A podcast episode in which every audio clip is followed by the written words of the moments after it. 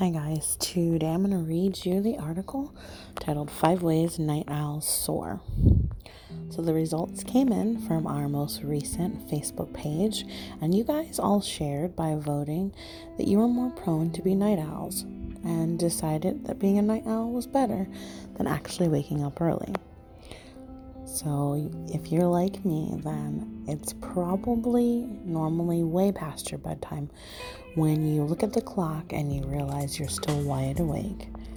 If you're like me, in the middle of the night, I make late night foods, I do redecorating, I even go grocery shopping, or I'm hard at work. It's nighttime and you feel wide awake.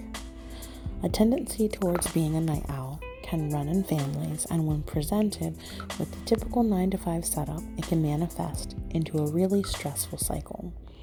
For me, it's waking up at 7 a.m., getting to work by 9, leaving work by 5, then I get a second wind before 11 p.m., and then I sleep by 1 a.m. or later. For me, this has been a way of life since I was a teenager, and depending on what projects I'm working on or if my mind is busy, I can often find myself up until dawn. I long ago stopped asking why I was a night person, and then I found contentment in the benefits, which I will share with you today. The first benefit is potential for higher intelligence.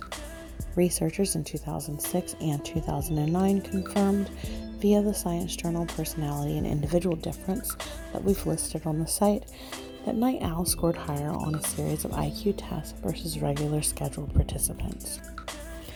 The second thing is physical strength. Apparently, if you are a night owl, you might display a phenomenon called night strength. Our strength increases around 9 p.m. It has been hypothesized that the increase was in the spinal cord and the motor cortex excitability, which means you're more flexible.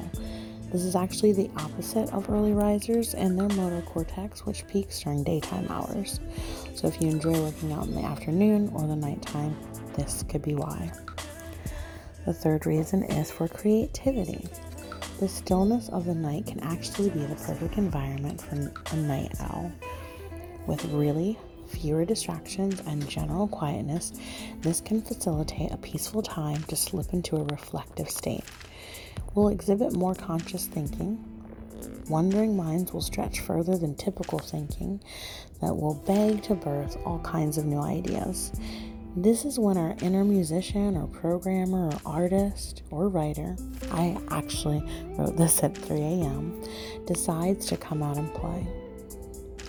Number four, flexible personalities. Have you ever shared a space with an early riser? They generally function very well on routine. Waking up happens on a schedule, going to bed has a specific time.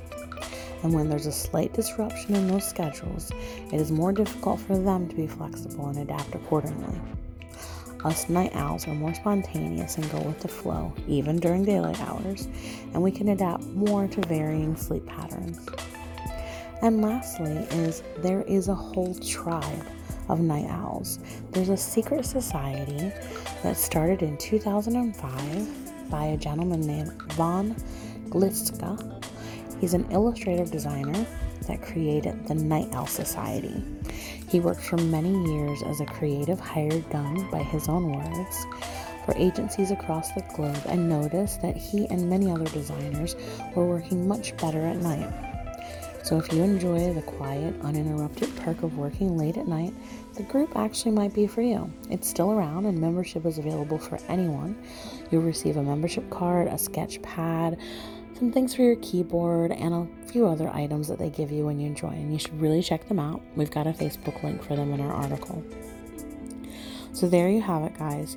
Morning and night owls are two different species you know, if you break it down, I know that there's benefits to both sides of sleeping, but often night owls get the bad rap.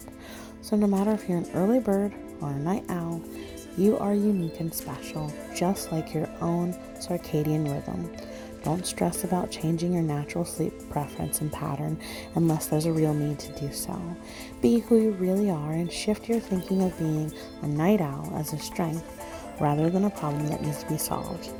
And the next time that someone gets on you about your late night schedule, just tell them 10% of the population is actually awake with me. Thanks, guys.